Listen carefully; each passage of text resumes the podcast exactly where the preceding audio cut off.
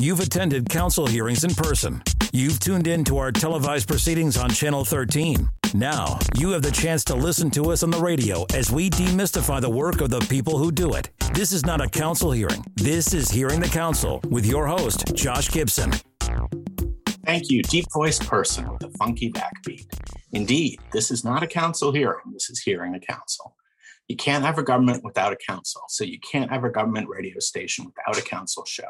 This is it. I'm Josh Gibson, Director of Communications for the Council. You may also know me as the Council's voice on social media at Council of DC. Uh, so, uh, without any further ado, uh, let me throw to our uh, guest today, Council Member, uh, Ward 1 Council Member Brianne Nadeau. Hi, Josh. How are you? I'm good. Um, I have to let uh, our listeners in on something that uh, this, these things happen in real time. Uh, the council member had been scheduled for an interview. Um, we had talked about topics.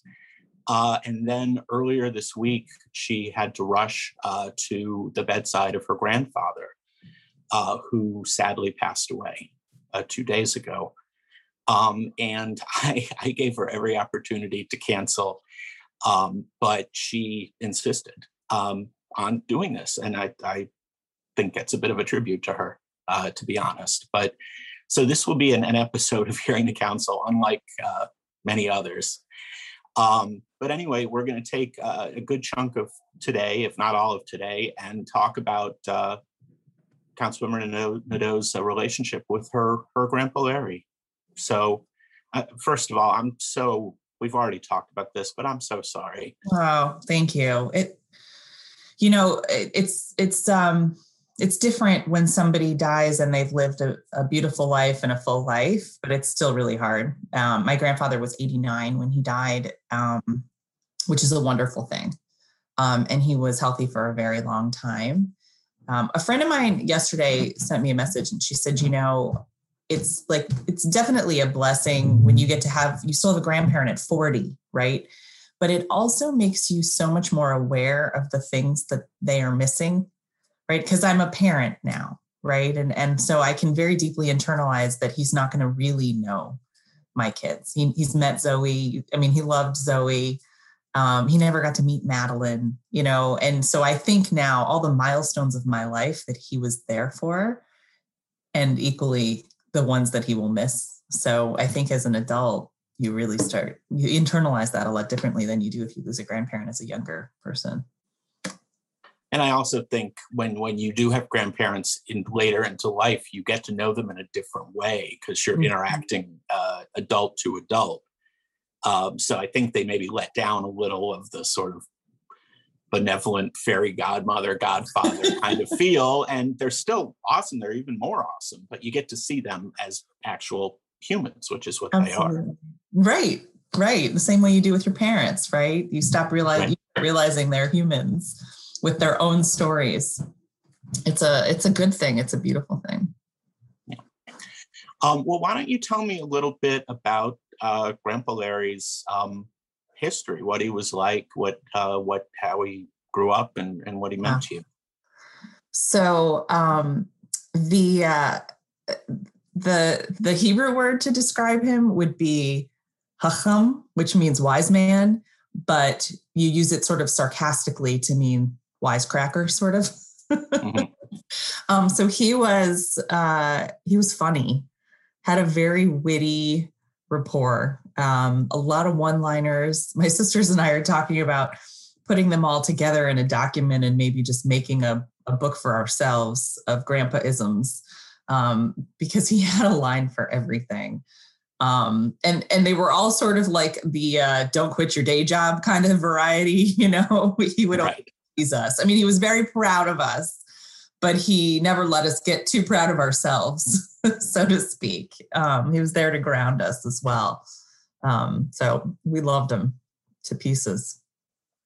Yeah, I, I think it's funny that every um, every ethnicity seems to think that their grandparents are the most grandparenty, you know, the most awesome, the most totally. make me crazy. Um, but every, I think every ethnicity has that. But I, I definitely know, uh, having had uh, Jewish grandparents, that we're yep, we'll we'll go toe to toe with you on the quality of our grandparents. Uh, well, and you have to you have to picture this guy. He was born and raised in the Bronx in an Orthodox Jewish family, um, but did not live that life himself. So he had, but he had, you know, all of the you know, very stereotypical New York Jew, if I can say, you know, I, I can say it because I'm Jewish, right? Um, but but all the things that came with that, right? So he had the he had the sense of humor, he had the big schnoz, he had the whole thing, the big ears. We loved, I mean, we used to make fun of his ears. Um, but also, you know, in the era that he grew up, I mean, he started working very young. He had um his first job, I believe, um, was at 14 in the garment district, and he worked his whole life after that. Um, and he used to talk to us growing up about discrimination and the way that he was treated as a Jew, um, and really that that had a deep impact on his path in his life.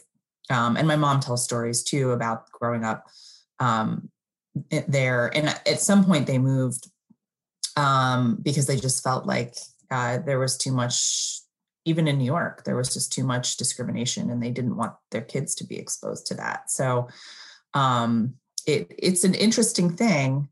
Um, and he he still talked about it late in life um, because we were always having conversations about current events, you know, and he would often relate them to the things that he experienced growing up.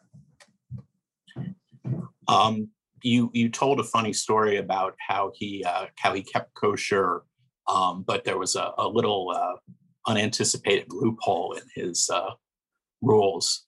Uh, right. So know, tell that story. So um, when so the Jewish dietary laws, or as we refer to them as keeping kosher, um, one of the tenets of this is that you you keep uh, dairy and meat separate in your meals and in your food preparation, and that comes from the commandment that um, you shall not mix the the blood and the the the blood in the mother's milk right? So you don't you don't ever mix. Um in any case his mother was a kosher caterer. So i mean this was definitely the doctrine at home. So when by the time we were growing up um we knew that grandpa just never had milk with dinner. And that was you know he wasn't going to have milk with his chicken or his burger or his steak or whatever it was fine made perfect sense to me. But one day i was just looking at his plate and i was probably a teenager at this time. And i said grandpa and i didn't grow up keeping kosher. I said grandpa i don't understand um, i get that you're not having the milk with your meal but why do you have cheese on your burger? And he looked at me and like a really long pause and he just starts laughing and he was like never thought about it I mean, he just literally never thought about it. I don't think he ever grew up eating it that way. It's just by the time he was visiting us in our house where we put cheese on burgers, just that's what we were doing for dinner. So, yeah. And and did he continue to eat cheeseburgers after that or was that like a revelation and he changed his ways? He most definitely kept eating cheeseburgers. Most definitely. Yeah. yeah. Uh, du- dueling uh, Jewish grandparent narratives. Um, my my grandparents did not keep kosher, um, but once a week they had they called it dairy. They had dairy for dinner, and I had always assumed that was a religious thing. You know, not like no meat on Fridays, but like the, the Jewish equivalent of that. Before the show, I looked it up, and apparently that's just a thing. It was like a theme night. It was like Sunday's pizza day like pancake night. so that's that's the first funny story, and the second, like even worse, not keeping kosher story is my grandparents were visiting Jerusalem, they were staying at the King David Hotel. They weren't thinking. They called down to room service and ordered a BLT. bacon. So the yeah. B stands for bacon, which is not kosher for our listeners. Right, right, exactly. So anyway, uh, diet dietary rules.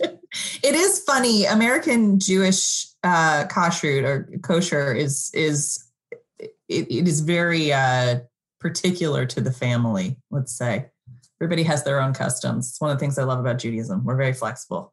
Right. They're they're definitely. I know bacon is a frequent exception. I think shrimp is a, a fre- frequent exception. Right. High trace um, is what my friends, my some of my friends call it. The it's a non kosher item being treif. High trace, like your shellfish now, uh, I, I think there is a, a true respect for um, Jewish humor. Um, I think that's something that that a lot of uh, Jewish folks, a lot of our best comedians have in common. What is it? Do you think that that in your grandfather and, and in others uh, makes that so pronounced?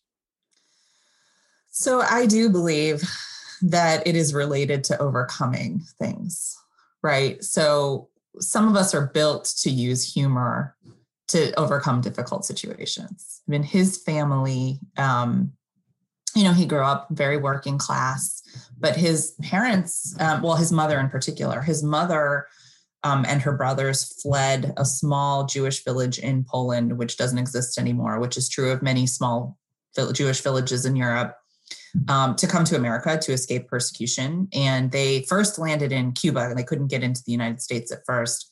She ended up getting in, and her brothers ended up going to Israel. Um, and then she came, you know, she came and she raised her family.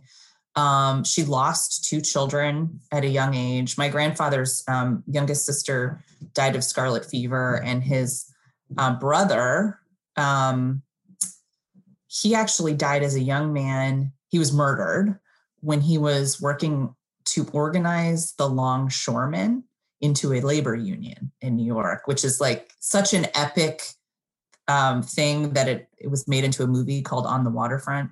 Um, I think it was Sylvester Stallone. It could have been a contender, you know that quote. Um, but that was that was how he grew up. He grew up, you know, an immigrant mother, um, losing his siblings, um, and working from a young age. And I think that's overcoming adversity. He became a successful businessman. He, you know, moved to the suburbs and raised his own family. I mean, he wasn't perfect by any means. He was divorced twice and he, you know, he had a lot going on in his life too. But some people, and I think he was one of them, I'm one of them too, we use humor to create levity and to get through tough things. Um, and surely that was his role in our family too, because he was always a wisecracker. And so we would gather. So my family, um, my nuclear, my parents uh, separately, not married, and my sisters um, all live in Michigan. And one of the reasons that I continue to go back for holidays for many many years is be, to see grandpa because you never know how many years you have left with somebody right? And so he would he'd be sitting in the corner of the living room in his rocking chair with his comfy slippers on and we'd all be chatting about something and he would just the wisecracks.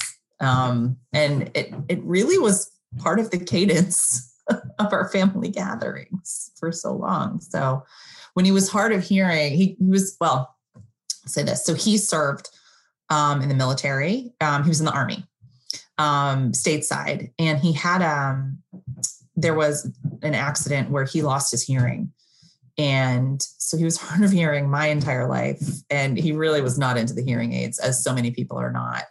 So when he wasn't wearing his hearing aids, the commentary was often a little out of sync with what was going on in the room, which is always even funnier you know, when someone just chimes in out of nowhere, like, what what does that have to do with anything? But still hilarious. So there was a lot of that as well. and, and, I heard that uh, despite not being on social media, he had a bit of a uh, social media moment because of his sense of humor.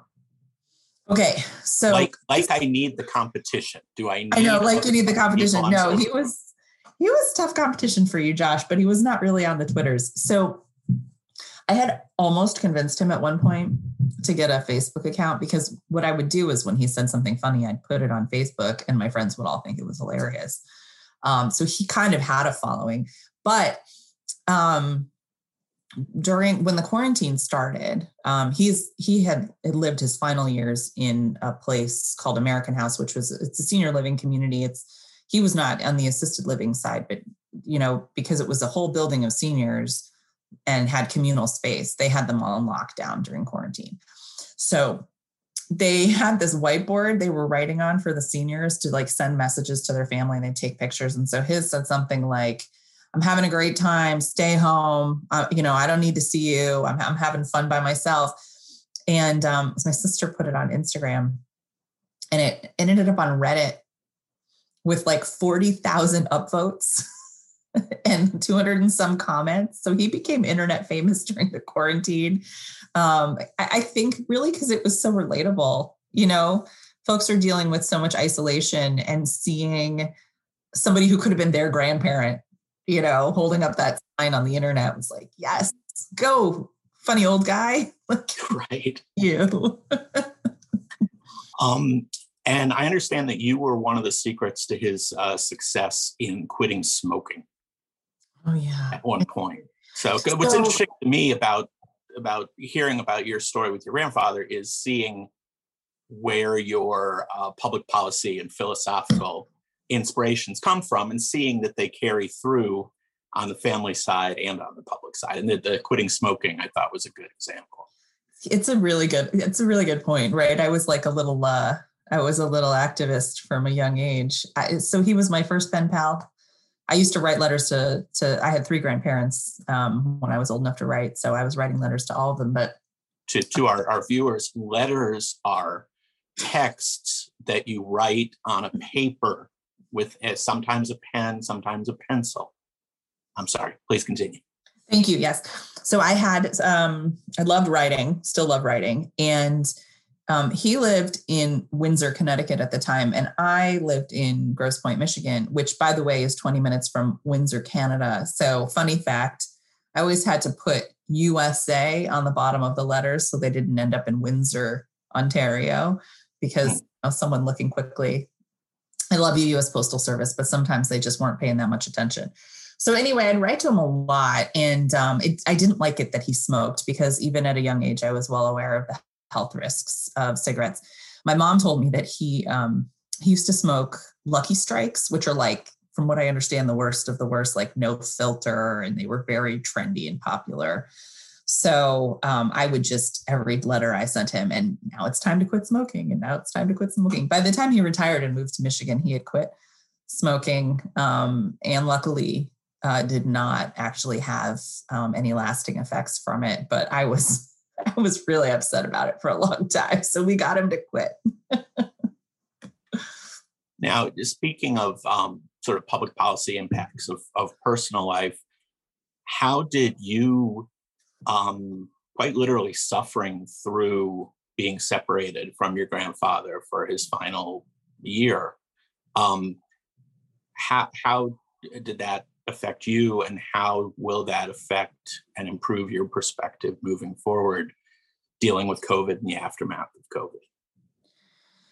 So it was um it was really hard. I mean also making the choice as a young adult to move to another part of the country I, I knew i was making a decision that would limit my access to my family i knew it um, I, I personally knew that I wanted to be on the East Coast. I knew that that distance from my family was going to be healthier for me, and that it ended up making my relationships with my my family members better. But it also meant that if I wanted to see them, I had to either spend money on a flight or time on a on a drive, and and so it wasn't a you know once a month kind of thing. Um, it was more like a once or twice a year kind of thing. And for my other family members, they could actually travel to see me too, right? So it was a two way street. But with grandpa, if I wanted to see him, I really did have to go to Michigan at a certain point. I mean, he was very, um, most of his life, he was, he loved to drive um, and he loved road trips. And he would like, he was the guy who would actually schlep all of our belongings to the dorm, you know, at the beginning of the school year for college. He was the guy my mom working full time would have running all the errands. He was the designated schlepper. He would be the one going to the post office or to UPS or to pick up the kid. Or when I came into town, he picked me up at the airport. He was actually kind of annoying about that. And now I'm like missing it. But whenever I was coming to town, even after he stopped being the chauffeur, so when's your return flight? I think it's Sunday sometime. No, but what time? I mean, I don't know. I can look it up for you. Well, okay, let me know because I need to know. Like it was, even if he wasn't driving, he just needed to know what time the flight was. Um, and so he also, because he couldn't hear very well, um, didn't really like talking on the phone. And so the probably the best technological development that we had in our relationship was text messaging um, he would on his phone he had the um, the screen real big, the text real big. Um, but he would text us every day, all day. I mean, just sort of random thoughts. I saw this thing on CNN, or how's everybody doing? And I would always send baby photos, and that's how we would chat. But we went from being actual letter based pen pals to texting buddies. Um, but it, it's hard. I mean, and for COVID, when the thing was that we wanted to make a trip, we we brought the we brought Zoe when I was pregnant with Madeline. We drove to Michigan, um, so it would have been July of 2020. Um, so right before COVID started, I was in Michigan for my niece's second birthday.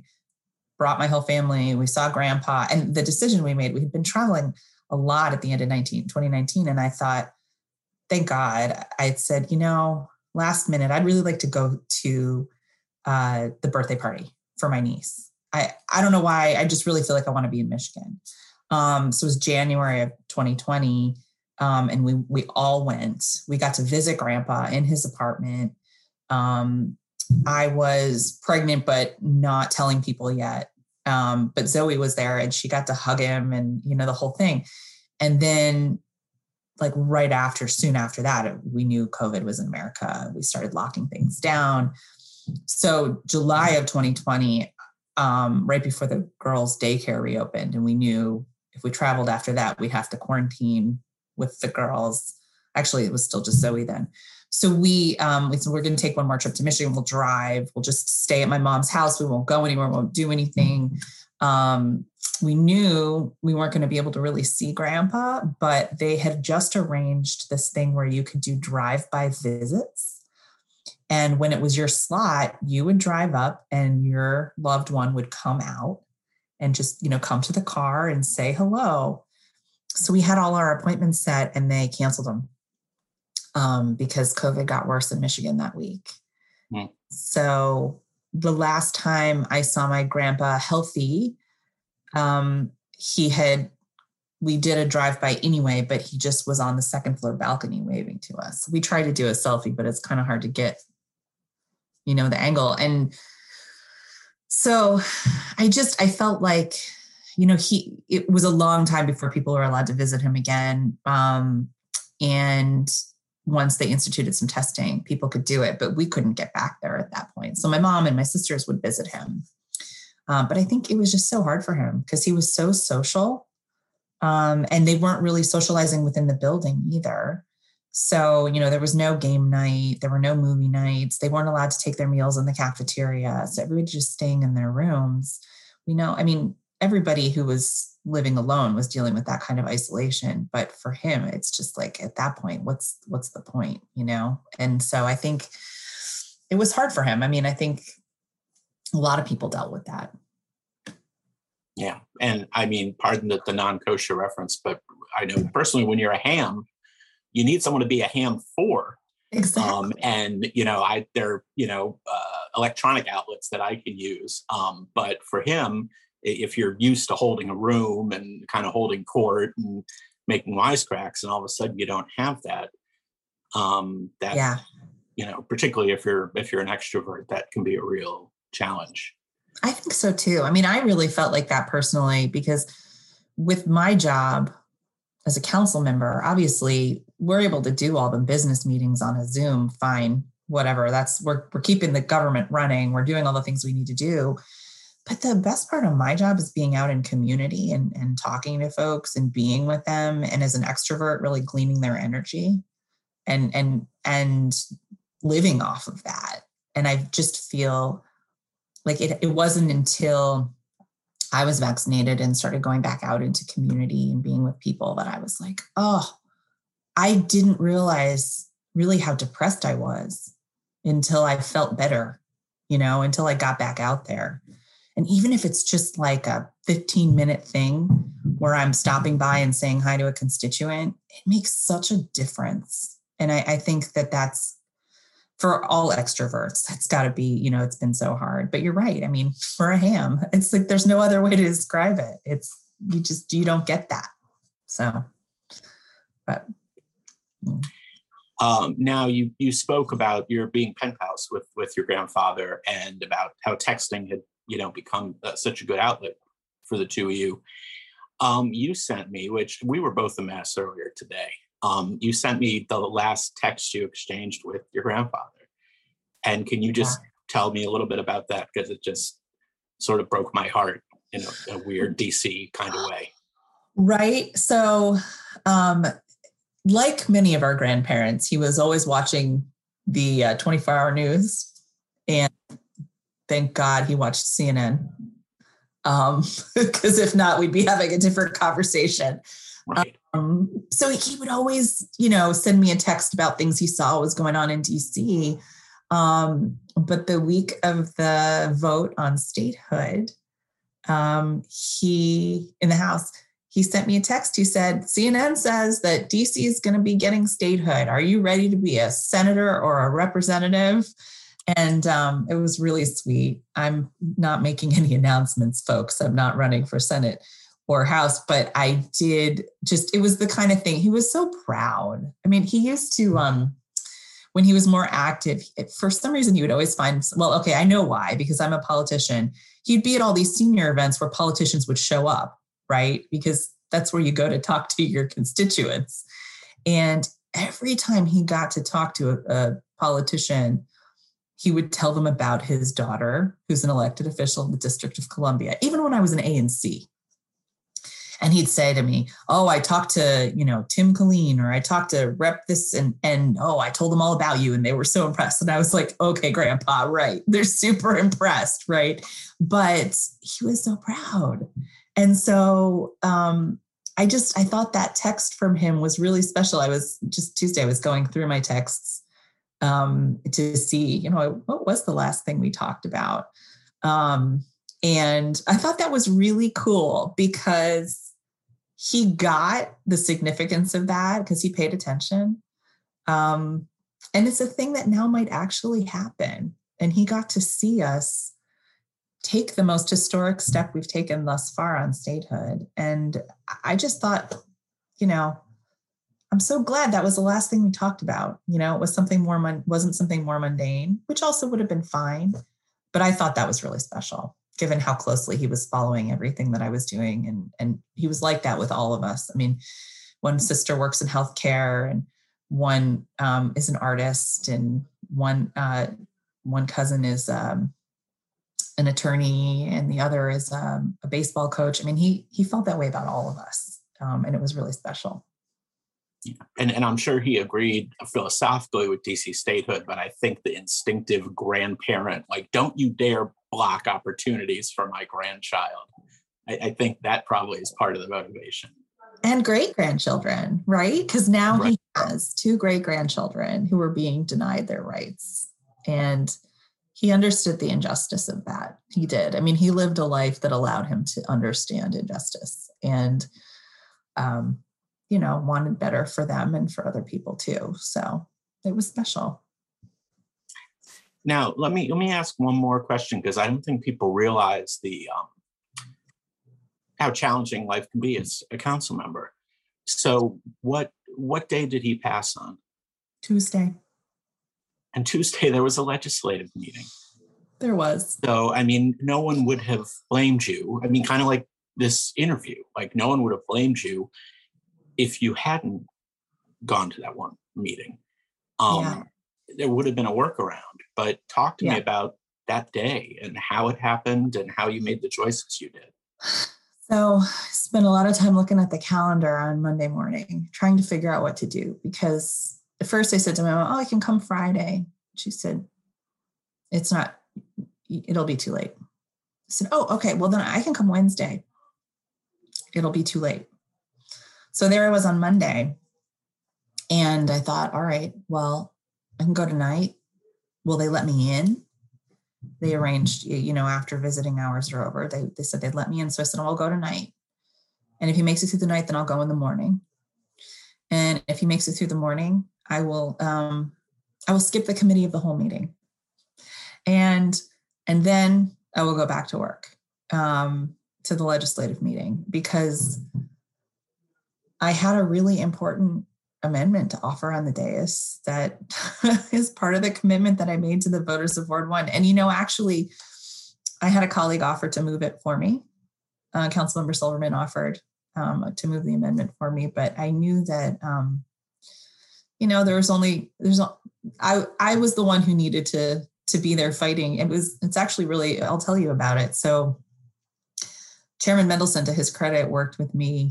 Um, I mean, for we worked together for years to um, improve the comprehensive plan, and part of that is you know anti-displacement. Part of it is preserving affordable housing. Those are the two big things that I really worked on, um, trying to really eliminate some of the racist um, policies that that are in there.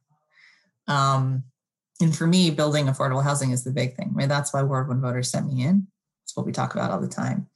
And so we have um, public land on U Street that's about to be redeveloped, and public land is the place where we have the most opportunity to build affordable housing because our law says 30% of what's built there has to be affordable. And I said, cool, so let's allow more to be built. Um, so we had a little bit of a back and forth on that. And um, I ended up needing to do it as an amendment on my own. And uh, it passed uh, almost unanimously. And um, what that means is that more people are going to be able to have housing they can afford in the one of the most vibrant corridors in the District of Columbia. So I knew, I mean, he had, as it turned out, Grandpa died um, like around 9:30 that morning during the the breakfast meeting. As it turned out, I had said um, I'd said I'd seen him in the morning, and I said, you know, I'm going to go to a meeting. He couldn't. Maybe he could hear me. I always think they can hear you. You know, I said I'm going to go to a meeting, but I'll be right back. And as soon as I left, he passed. And the nurses said a lot of time that happens because, um, you know, they just they don't want you to be there. You know, they can sense they don't want someone to go through it, their family members. I went right back upstairs. it was like, okay. So you you were ready. You were ready to say goodbye.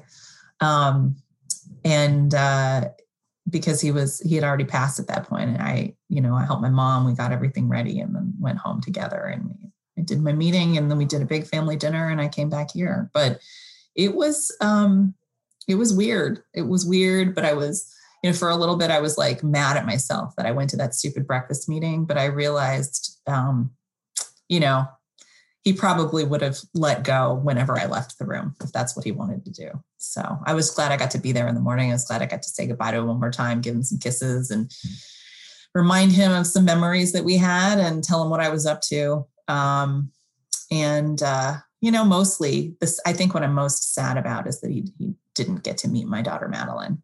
Um, and there was just no way to do it. We thought about all these different ways to make it happen. And it all seemed like it was just me trying to fulfill a wish of mine as opposed to really benefiting either him or Madeline.